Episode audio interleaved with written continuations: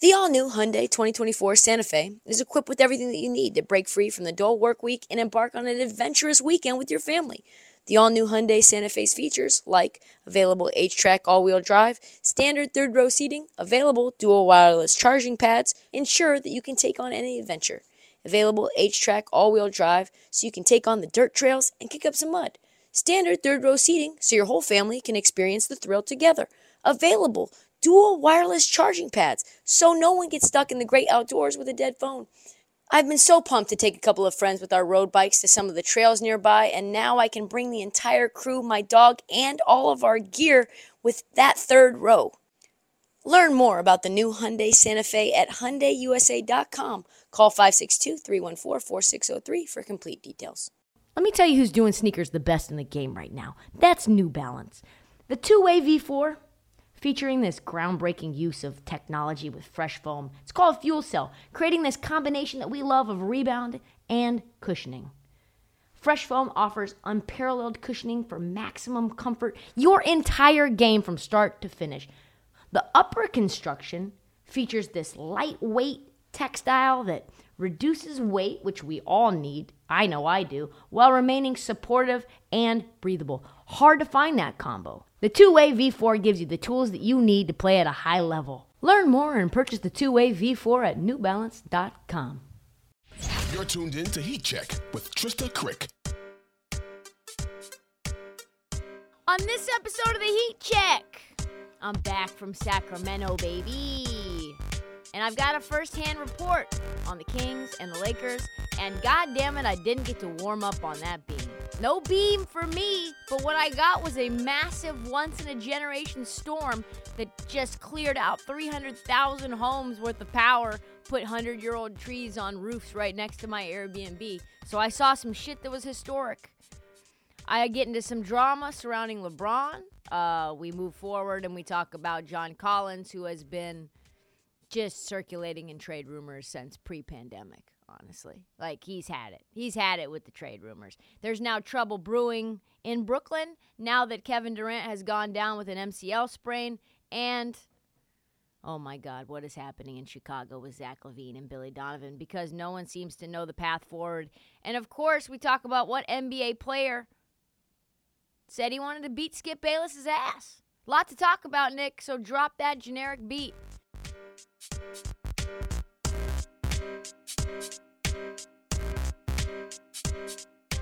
So I had the pleasure, the honor of going out to Sacramento for the very first time. I had never been there in my life, let alone seen a Kings game, let alone been to the new Golden One Arena, let alone enjoy the presence of Casey and D'Lo, Kenny Caraway, Damian Barling, who are the absolute best.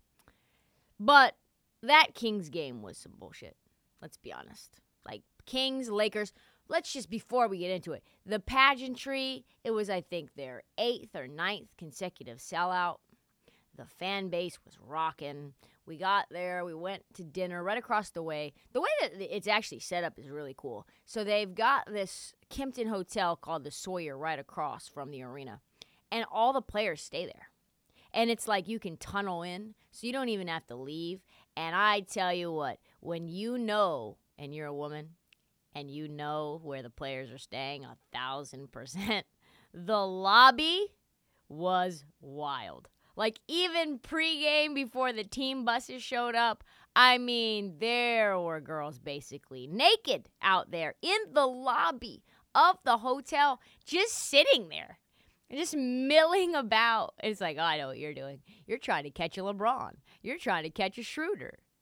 Like you're waiting. They had so much. This was like 3:30, 4 p.m. Right? Game starts at seven. They're like, nope, I'm not waiting for after at the after show. I'm gonna try to get them when they're in their pregame warm up and warm them up on my beam. And they were this amount of makeup that the women had on. It was crazy. Anyway, it's like maybe, like maybe a hundred yards from the entrance of the arena, which is fucking awesome. And they have these kings residences too. So there's like this, you know, frosty glass door, and it's like king's residences. Apparently, uh, Domantas Sabonis stayed there for the entire duration of the season when he got traded there. Like a, a awesome condos, just very pimp shit. And um, so that was awesome. So we went to dinner, quote unquote. It was like the it was like the grandma special. We we ate at four because the game started at seven. So we went and got steak at this place inside the Sawyer Hotel called Echo and Rig. Awesome steaks. They had like nine different steaks to choose from, all grass fed, really great. Chopped it up with uh, Kyle and Kenny and Damien. Then we went into the arena, met up with all the you know big J journalists like uh, like James Ham, and we got to meet. I got to meet Deuce and Mo, who I've been on their podcast before. They're awesome. Give them a follow. It was just one big one big like reunion of people who have never met each other. You know, they had met each other. I got to see uh, phil handy. He gave me a big hug.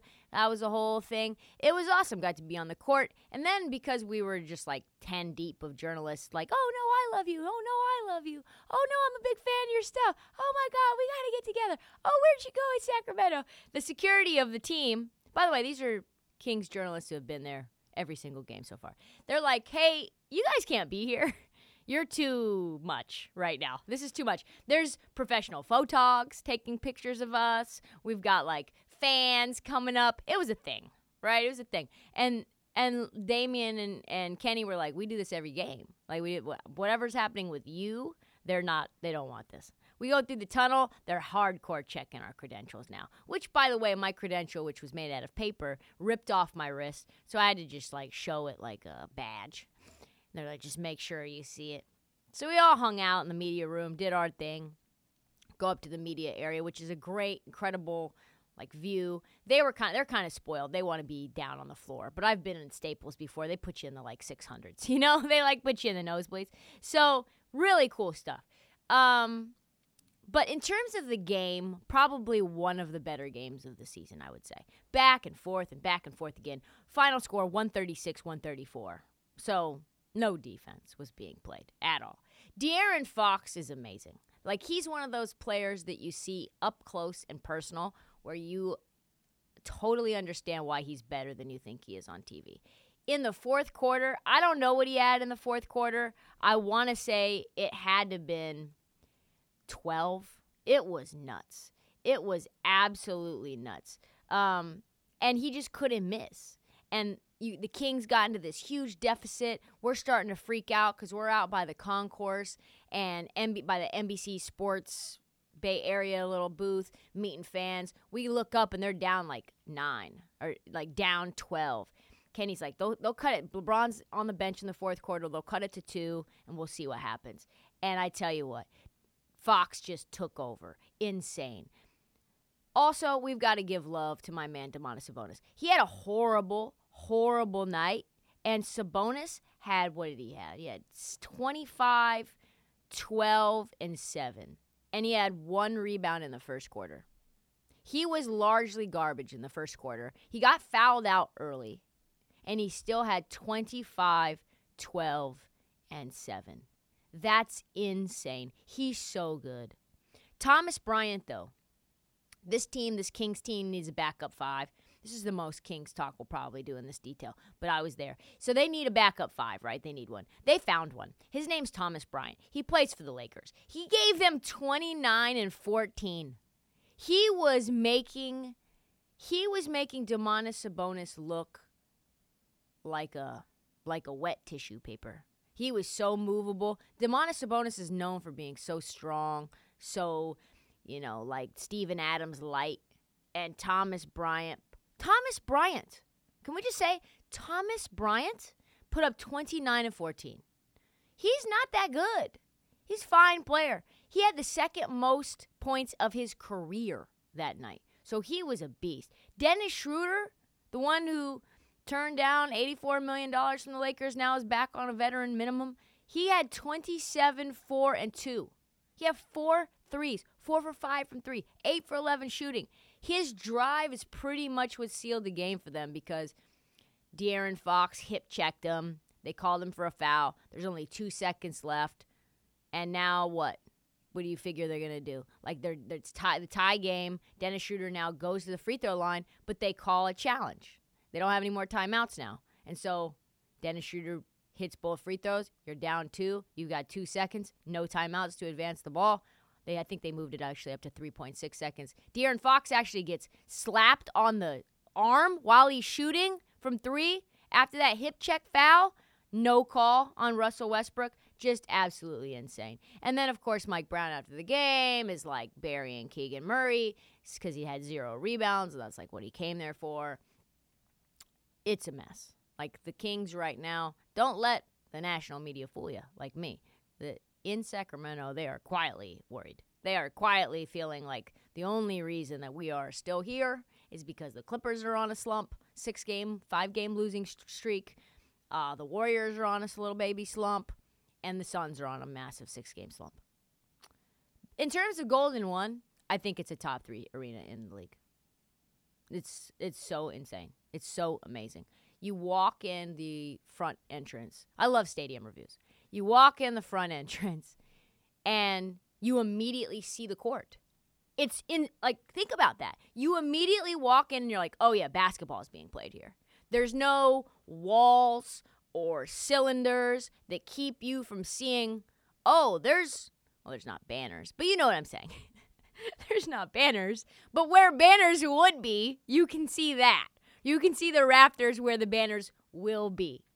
You can see like the the dip into the bowl of the arena. You walk in and it's very much like indoor outdoor vibes. There's windows that they open up in the middle of the spring so that like little birds can fly through, I guess. Sunshine, wind, noise. Who knows? Just fresh air. There's a bar up top that functions as a standing room only section so that you can watch the game while you're at the bar. Just a total meat market. It's I think it's Sierra Nevada Draft House. Spelled like drought house. You know, but that's how you spell draft, I guess. Anyway, awesome. LeBron James, amazing in that game. Just insane. But at the end of the day, no beam for me. Lots of trees down. Lots of power out. Went to a little speakeasy something after the game, hung out, got back to my Airbnb, no power. No heat, no power, no phone charging ability, nothing. So it was eventful, very eventful. Met some guys, one guy named Travis the Terror at a bar. It was awesome. I recommend going to Sacramento. That's enough Sacramento talk. Let's talk about LeBron James. Okay, picture this. It's Friday afternoon when a thought hits you. I can spend another weekend doing the same old whatever, or I can hop into my all new Hyundai Santa Fe and hit the road. With available HTRAC, all wheel drive, and three row seating, my whole family can head deep into the wild. Conquer the weekend in the all new Hyundai Santa Fe. Visit HyundaiUSA.com or call 562 for more details. Hyundai, there's joy in every journey. Lot of rumors surrounding LeBron James. Tons of them we got to get to the bottom of what's real because it was it was awesome seeing LeBron James as Laker. That was my very first time seeing him in purple and gold. He's probably better than I've seen him in a long time. Going to the rack, not settling for jumpers, impossible to stop, just a freight train. I mean, he's been doing this too. I think he's probably better now than he is in his rookie season. That's crazy. He's better now than he was in his rookie season. So just before the game against Sacramento, LeBron was interviewed in an article in The Athletic that claimed he was growing impatient with the Lakers' lack of action in the trade market, in the trade front. So he ends this interview. It's a full back and forth where he's playing cat and mouse with one of the athletic reporters, who will not be named. And in the back and forth, he ends the interview. LeBron James ends the interview and says, Y'all know what the fuck should be happening. I don't need to talk to you because they're trying to prod him. Hey, do you wish they would do more? Do you wish they would do more? And he's like, listen, it's not my job to make them do more. And they're like, well, well, but you're in, you're playing so well. Like, what do you think? You're sort of still in your prime, your championship window. And he's like, dude, just get off me, get off me. And at the end of the interview, he says, y'all know what the fuck they need to do. Like, just get. I don't need to talk to you. So then they publish the article. And in response to the article, because the headline was like, LeBron's patience is waning. He says, actually, my patience, he quote tweets the article, by the way. I think by the reporter. He quote tweets the reporter, which is always a great sign. I think there's 6,000 quote tweets. And he goes, actually, my patience isn't waning. You make it sound like I'm frustrated when I'm really not. I told you over and over my job is focused on the guys in the locker room. My job isn't on the roster. That's the reality of that conversation. And I said what I said with the utmost respect and calmness because that's the mood I'm in. You're welcome. Five game winning streak. Smiley face, laughing emoji, wink emoji. Case closed, right? That's the case closed. It's over, no drama. LeBron wants to stay in LA and everything's fine. He's happy with the lack of action. Nothing's happening. No one's going to trade for him. Nothing, right? That's, that's the end of the segment. Well, it's not this league without this league, right? You don't know the NBA if you don't think that GMs didn't see that article and say, let's just make a callie call. Let's just ring, ring, just do a little uh, phone conversation. Because the rumors today were full of GMs preparing for a LeBron trade. According to Sean Deveney at Heavy.com, multiple teams are preparing for exactly that a LeBron trade. Let's break down this rumor. Deveney wrote The notion of any team fortunate enough to employ LeBron James in a trade sounds ludicrous. But if circumstances around James's current team, the Lakers, continue on their current path, that could be the next step for James. According to executives around the league, multiple teams, multiple teams are preparing for the possibility that James will seek to force a trade this summer as he, having just turned 38, looks to finish his career in a winning environment. And unlike this past offseason in which teams were blindsided by the trade demand lodged by star forward Kevin Durant on the eve of free agency, front offices around the NBA will be prepared for James's potential move. Everyone was stunned when Kevin Durant asked for a trade. They couldn't even make it happen. They weren't in preparation mode. They didn't know star was going to be available, so they didn't have assets or cap, space or anything. They're like, "Fuck, I didn't know Kevin Durant could be available." You're Phoenix, and you're like, "Damn, short of Devin Booker, we can't do shit." No, no, that's not going to happen this time. And you know what? I hate to say I saw it coming, but I did. The second this Westbrook trade went sideways, LeBron was either going to never make the playoffs ever again. That team would need a complete restart, and he would be in hell in the most beautiful weather environment possible. Or he'd be like, let me get the fuck out of here. Let me get the hell out of Dodge. Because there's just no way he could spend the rest of his career in like the goal being the play in tournament. His goal now is the play in tournament. That's where it is. That's just the facts. And the problem, of course, is that's Rob Pelinka's fault. The Lakers have no more aces in the hole. They have two first round picks that they are refusing to trade. And fair enough, because it's probably not going to take them over the hump, right? They're not going to be a contender if they do that. Now they're just even more fucked for the next year. It's kind of a no win situation, a hole that they've dug themselves into. And at this point, you might not even be able to get Buddy Hield and Myles Turner anymore for the two first round picks that it was going to require. Because Buddy Hield is playing awesome, Myles Turner is playing awesome. An executive for the Eastern Conference contender says this that is the most likely thing if he wants to end on a good note. The most likely scenario is to go back to Cleveland one last time. I'm coming home, I'm coming home. It is a good team. You can win, and it's where it all started. No one's going to hate him for going to Cleveland again. The trick is that is getting the numbers to match up. If you could do something with Kevin Love's contract, that could be key. Pause. What? That is well, I think last year during the All Star break, he started to put the breadcrumbs out in the ether about how much he appreciates Koby Altman, how much he loves what JB Bickerstaff is doing. But so much of this obviously is impacted by where LeBron James Jr. lands, Bronny. And I doubt that Bronny wants to be spending the beginning of his career in Cleveland. Ask LeBron Sr.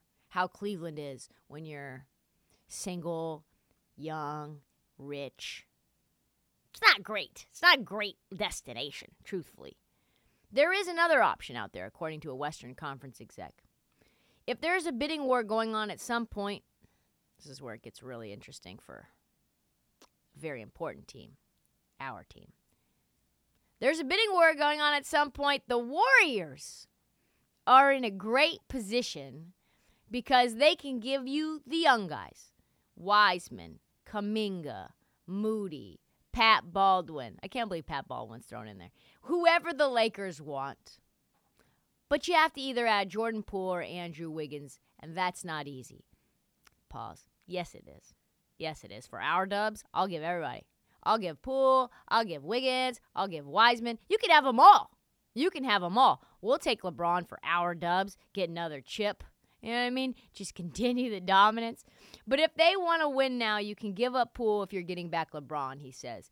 If they keep Draymond and come back with Steph, Clay, Draymond, and LeBron, that would be a fun, fun team to watch. There would not be a possibility that average f- people could afford tickets to go to those games. No one would be, I mean, they would be sold out months in advance. The nosebleeds would be like $600. Courtside, like Taylor Swift concert tickets. It's like 30K a ticket for a courtside show of Steph, Steph and Bron, even for one year. Oh my God. I don't think the Warriors could pull the trigger fast enough. If Steph and Bron, and it's fitting because they've been basically warring this whole time, right? The first 10 years of LeBron's career, 12 years or whatever it was, he just threw subtle shade shots at Steph. Steph kind of went back and forth. It was all very low key, nothing above the ground, but you knew there was like this little mini rivalry. If they come together, they will be in spot. It, it's like I don't even know. I don't have words for it. This team would break every attendance record in every arena, every single game. It would be like Kobe and MJ, or Bird and Magic playing on the same fucking team in their prime years. It would transcend a super team. It would be super super team. And somehow, if you add Bronny James in the mix, maybe you keep LeBron there for well past his prime. It doesn't matter. If Joe Lacob is paying $500 million with the t- luxury tax, our dubs still swimming in money. You raise the prices, you raise the popcorn, you raise the drinks, you raise the parking, you raise everything. Everything changes. Championships ensue. KD was the story last offseason. Is LeBron going to be the story this offseason? If so, I cannot wait.